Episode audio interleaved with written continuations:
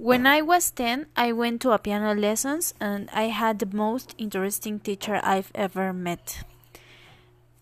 My boyfriend is the most attractive man I've ever seen when I was on a party.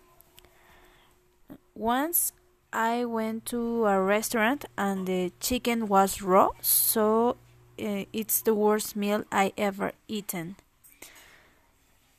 I don't like Star Wars movie, so that's why I think that it's the longest movie I've ever watched.